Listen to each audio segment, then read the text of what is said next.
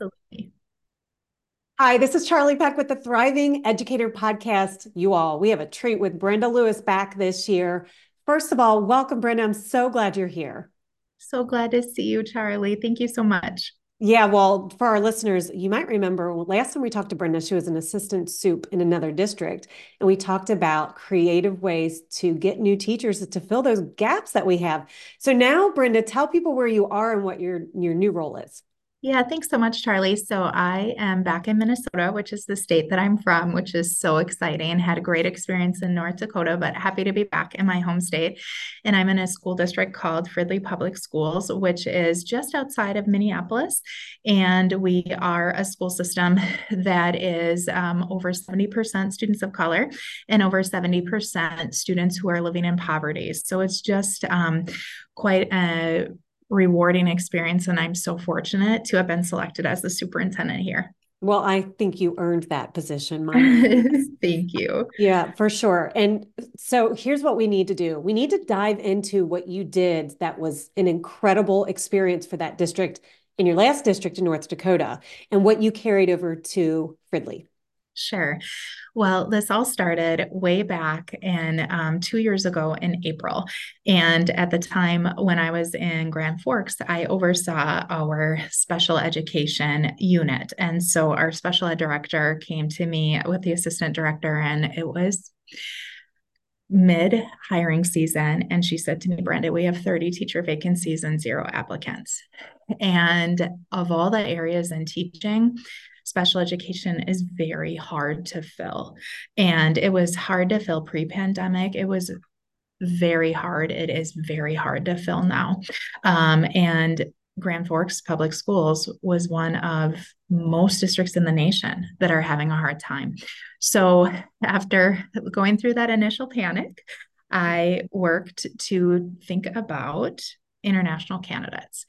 And I uh, started with the fortune that I had worked in China as a principal.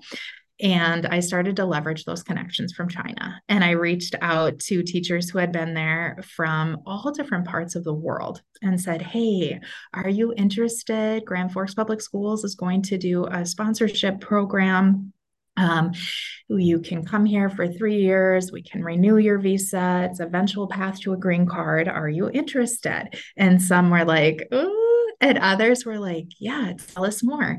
So that's how it really started. And then um, we went through the process of becoming an H 1B sponsor. And what that means is employers that have shortages and have vetted all domestic candidates and still have shortages, we then work with the Department of Labor and uh, the US uh, Department of Customs and Immigration Services. And we work with them to say, here's our needs, here's how we've advertised it, and then we are awarded sponsorships. And that's how it began. And um, in Grand Forks, we had teachers from, have teachers from Nigeria, Ghana, um, uh, Philippines, um, and many other places. And I have been able to leverage a lot of um, partnerships in the work and also have become very um, adept at how to hire, how to recruit, and how to get the right candidates here. It wasn't without a few trips along the way, but it's been um, really a good program. And Fridley Public Schools is one of few districts in Minnesota that has zero vacancies right now. And we're so excited about that. And this has grown tremendously in Minnesota. So multiple districts now are bringing international teachers, uh, some within the area of special education, but we also are branching out into other areas, which is what we did in Grand Forks too. So we had special ed teachers, we had general ed elementary, general education, um, middle and high school, early childhood. We had um, guidance counselors. So it's really exciting to see how this has grown from that to something much bigger. And um, Charle, we also have an innovative program that's newly developed here in Fridley for paraprofessionals. And then we're also going to be doing a program for custodians. Oh my gosh, so smart. I mean, we need these people to get our education schools like thriving. absolutely. Okay. All right. So clearly you understand it. And you know that I'm in, you know, we like do improving school mental health. Yes. Now, let people understand well, I think they already know, but the crunch there and why yeah. that impacts like mental health, not only for teachers, because we know that that's mm-hmm. trouble and we know for students, but really our leaders have really struggled sure. trying to retain, but mostly fill those positions. So yeah. that's why we're doing this. So talk a little bit more about that. Yeah.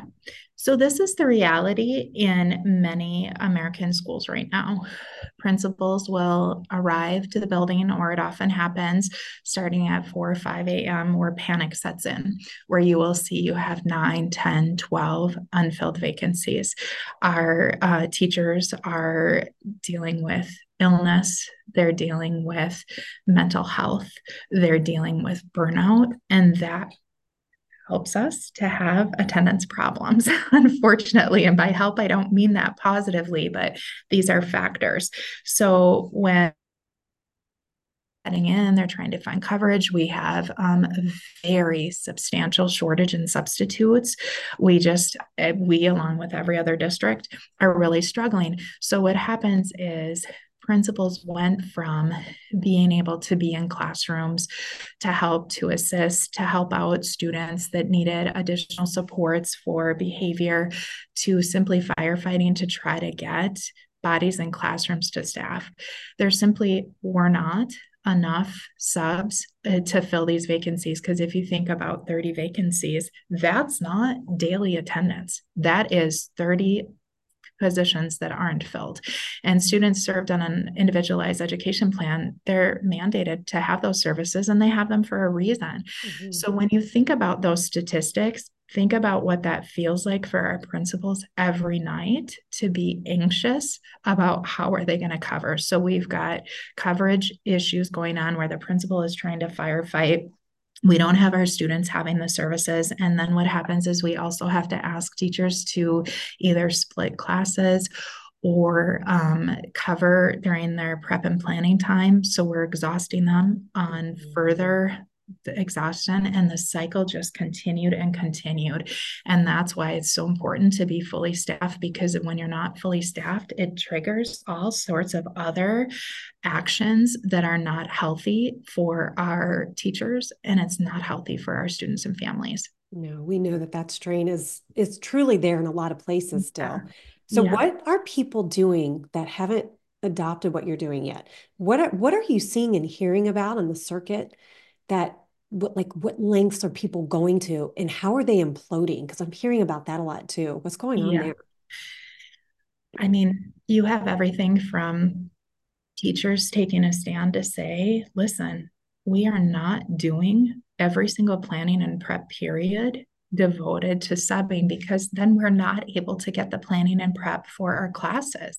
So you then have this conflict between um, districts among teachers who don't feel appreciated. So having that where then some districts out of necessity have to then force this. And then that just creates all this sort of problem with work environment. Other times districts are doing things like putting numerous classes into gyms.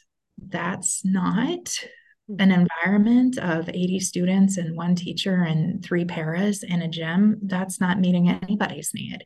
Um, other things that we're doing is we're fighting each other for subs. And that doesn't sound great either, right? And so we're then paying incentives for um, things like uh, substitute services for contractors that come in and sub for us through companies. And then we try to beat the other district and pay more than the other district. And we put Mondays and Fridays, we put incentives on there. Um, we do incentives for the day before break, all those kind of things. And so we're pouring all these resources into something that's not a long-term fix. Um, mm-hmm. and that's why i really um, have found such great success with the international program is this is one prong and it's a long-term fix. It's not just plugging holes.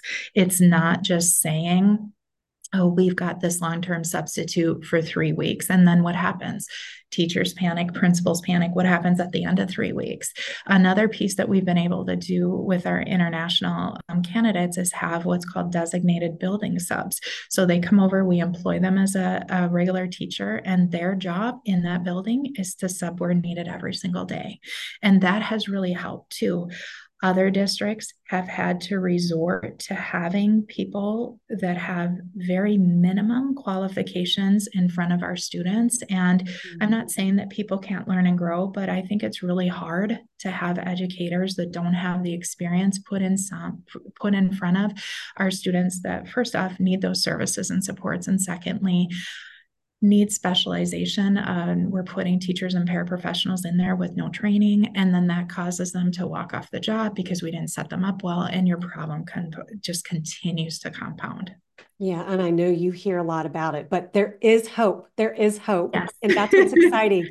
We like yes. to focus on solutions, don't we, Brenda? Yes, okay. yes, absolutely. So yeah, let's talk more about that then. So let's say that you're working with, and well, you you did, you worked with a new district. You made that transition over. What's the first thing that you did to get started?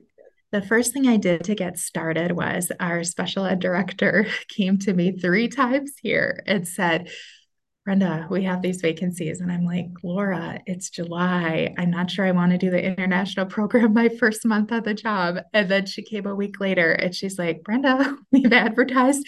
They're sitting open. We also have a fifth grade vacancy open.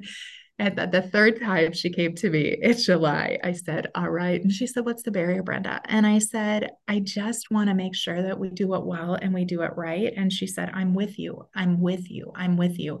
And I have to tell you the lessons learned in Grand Forks in um, bringing the work here, it has just been an amazing launch of the program here. We have been able to staff in ways that Fridley hasn't staffed in years.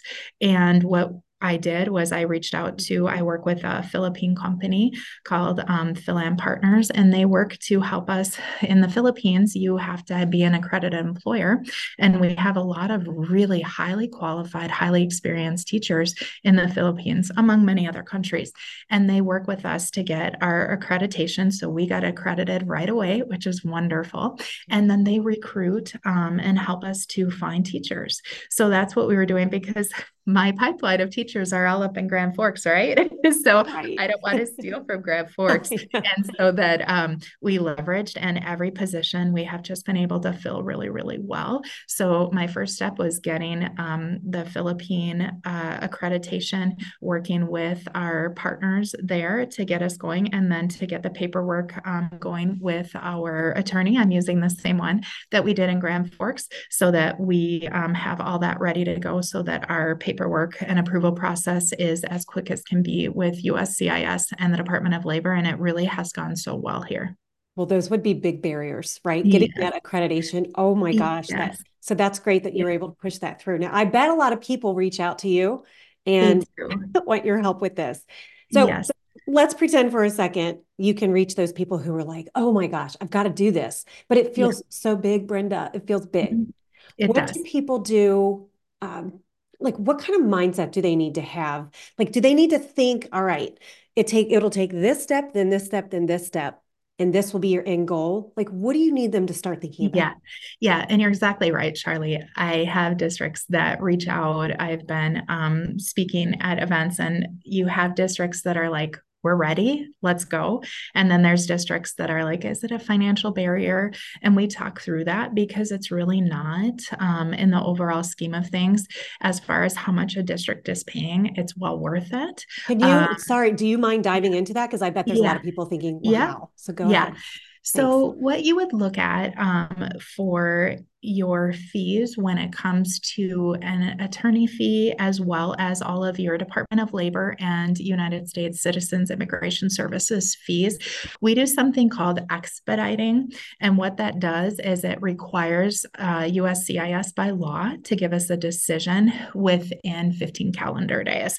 And that way, then you can track it. You don't get stuck in the immigration queue. So we pay for premium servicing for that, which is a little bit more expensive. I would highly recommend to pay the premium servicing price. So for us, for non-Filipino teachers, and I'll talk Filipino in a second, it's between eight and nine thousand. That's not per year. That's um, your time per visa. So if you think about it, usually an H-1B is awarded for three years.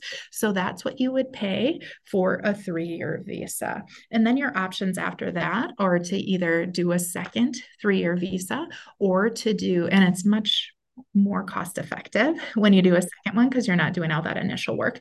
And then um, it's just a renewal. And then the second one option is to pursue an employer sponsored um, green card or permanent residency. Mm-hmm. And that's what Fridley is going to be doing as well because we don't want our folks here just for six years. We want them here as career educators. Um, then that cost is around 8,000 to $10,000 per uh, teacher. And then if you think through the Filipino accreditation and the process for that, that's right around $2,000 more. So it's not it's people think of it and you can see the anxiety and we're always um, you know dealing with budgets and education but when you cost out things like compensatory ed for students that don't receive services. You cost out the cost of your subbing. And I really cost out in my head what I call the immeasurables, which are much more valuable when it comes to mental health teachers and staff feeling appreciated and valued. Mm-hmm. That is Im- Im- immeasurable, and I'll pay the fee every time just for that. Yeah, well, you provide tremendous relief to the whole system. Yes, exactly. I mean, really. And what a yeah. great cultural experience for students, staff, yeah. right? Yeah. Community. Yeah, there's exactly. a lot of benefits, aren't there? Yeah. Okay. And yeah, our ahead. teachers here, are our students here, as I shared at the beginning, um, high percentage of students of color. And this is also another way for us to get staff of color to come into our organization as well. That's great. And I know you were going to share some other information. So, first of all, I have a question about Canadians. Uh, I, I lived in Canada. I know a lot of Canadians want to live in the US. Do you reach out yeah. to them? And then you can talk about the Filipinos. Yeah. Um, Grand Forks. Oh, thank you for that reminder. Grand Forks has, um, obviously, um, with uh, being so close to the border, Grand Forks has Canadian um, workers there too. So the process I'll say it depends. And I don't like that response, but it depends on various things. But um, it's typically quicker to bring a Canadian, which is great too. And it's just nice um, to have, I like representation from as many countries as we can possibly get. Also, the credentialing process um, for the Philippines, for Canadians. It is a little bit easier and smoother than what we've had um, for uh, folks that graduate from West African universities. We've had plenty of West Africans that we've sponsored through the H 1B process, and you can absolutely do it. It's just a little more complex when it comes to um, transcripts and licensing and all those pieces.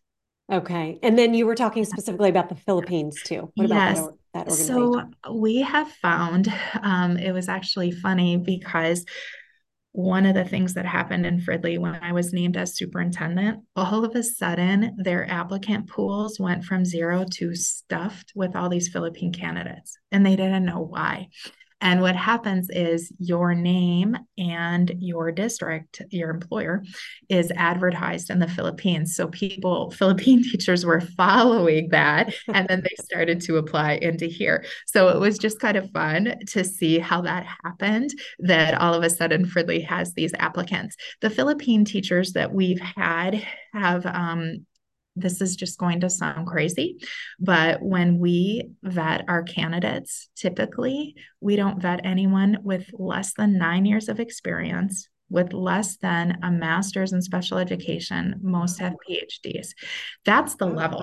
So we went from this scarcity mindset yes. where we would have to get people that would come and we would like beg them. They weren't being set up well for success. Please consider getting your license. We would have them on alternate licenses just out of absolute desperation to now, sorry, if you don't have nine years of experience, we're not even going to vet you. Like, that's crazy.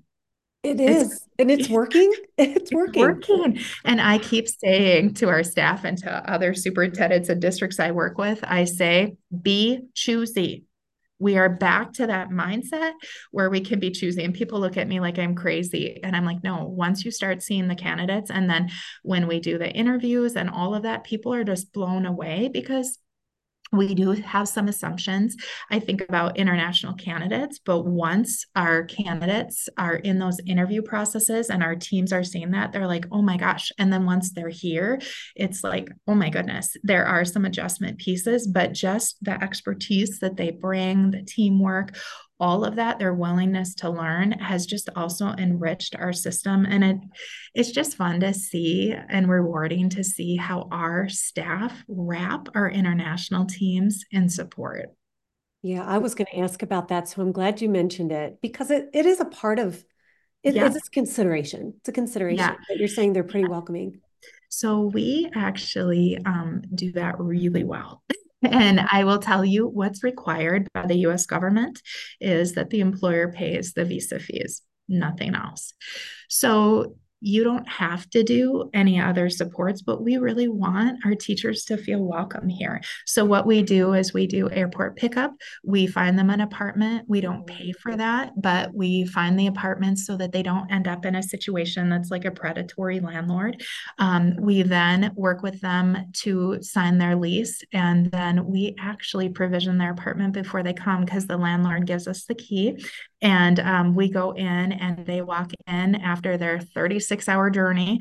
Um, and all they have with them is two checked bags and a carry on, right? And they walk in and they have a made bed, they have food in the fridge, they have shower gel, they have shower curtains, they have dressers, they have beds. If we can't find a furnished apartment, we furnish it for them. So that's literally the love that we show because we really want them. And then our staff goes above and beyond. Our teachers union actually organizes all of the donations.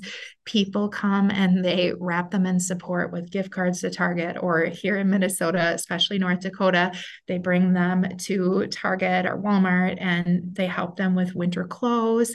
They're driving them places. They're helping them with grocery shopping. We get them onboarded right away with social security number, bank account, all of that. And it sounds a little bit crazy, but if they arrive at like 5 p.m. on a Wednesday night, they're onboarded with HR on Thursday. That's the day they start getting paid. They meet their principal, they see their classroom, and on Friday, they're teaching. And what we do is we do a model where we have coaches that come into the classrooms and support and um, they help with observations and so forth. But our teachers go right in and they start teaching and they get onboarded right away. And it's worked really well and we call it pathway to independence. So we wrap them with support and we give them the tools. Here's how you order an uber. Here's how you do the bus line. Here's how to do grocery shopping. Or by the way you can use instacart. You can use target delivery. And we just help them with all of that. And then they're onboarded to independence in like a week. Oh my gosh. I mean talk yeah. about a truly thriving school whole community experience. Mm-hmm. I mean, mm-hmm. I, I, my mind is just reeling with all these different opportunities for every single person involved. Yes. And I'm wondering too, can you do this? Can you onboard and start this process mid-year? Or do you have to wait at the start of the year? No, Charle, well, with me coming to Fridley in July, our first arrivals got here in um, November. So we are doing it all year here. And a lot of districts say, like, we'll do it next year, we'll do it next year. And next year is fine, but why not start now? Your vacancies are now. Get started. yeah. And so um, we will actually, can in Grand Forks, um, we continue to have staff all last year coming. And I think our last arrival was in April. Oh so gosh. we just do that um, throughout the school year. And it's no longer this panic about vacancies if we need an additional teacher or we have a, a resignation or a mid-year retirement we're able to fill that we do um, also then of course it takes you know about 12 weeks or so to get your candidate from the moment that they apply to the moment you pick them up from the airport, 12 ish weeks. Um, but what we have now with our designated subs that are here is then they can take that 12 weeks and they can do that time in that classroom, or mm. we put them in the classroom and then we backfill their designated sub. So that's what we're able to do is to do that piece. That is so smart. Yeah. I know it, really it, it feels well, it feels big, but it's doable. You've done it. It's Can totally you, do, doable. Yeah. And I love that because I know you have great resources and I know you're willing for people to reach out to you. Yes. You were before, right? Okay, we'll get to yes, that. Absolutely. Yeah. Can you tell people that are listening who are thinking about doing this? Please don't just think about this, do this. Uh, right. What did you notice once these people these people, these incredible additions to your your education system. Once they start rolling in and providing that relief, what did you notice about everybody else? I'm going to do a visual. This is what I noticed mm. shoulders coming down.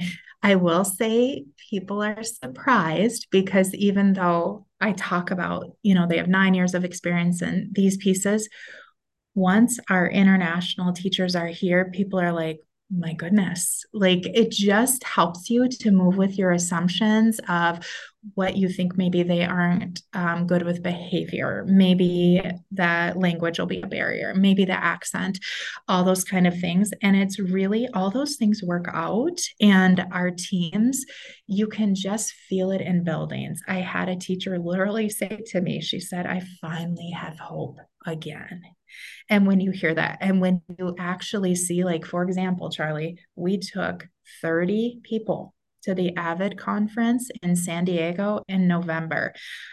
What district can stand up that many subs and take people at this time, post pandemic, to a conference? And we did it we did it. So our teachers are able to get professional learning, and it's not as much of this panic of, if I'm sick, all of my colleagues are going to pay for it. Does that make yeah. sense? Uh, it sure does. And it's a terrible feeling, especially when you're yes. super close with everybody. Yes, absolutely. You, yeah. yeah.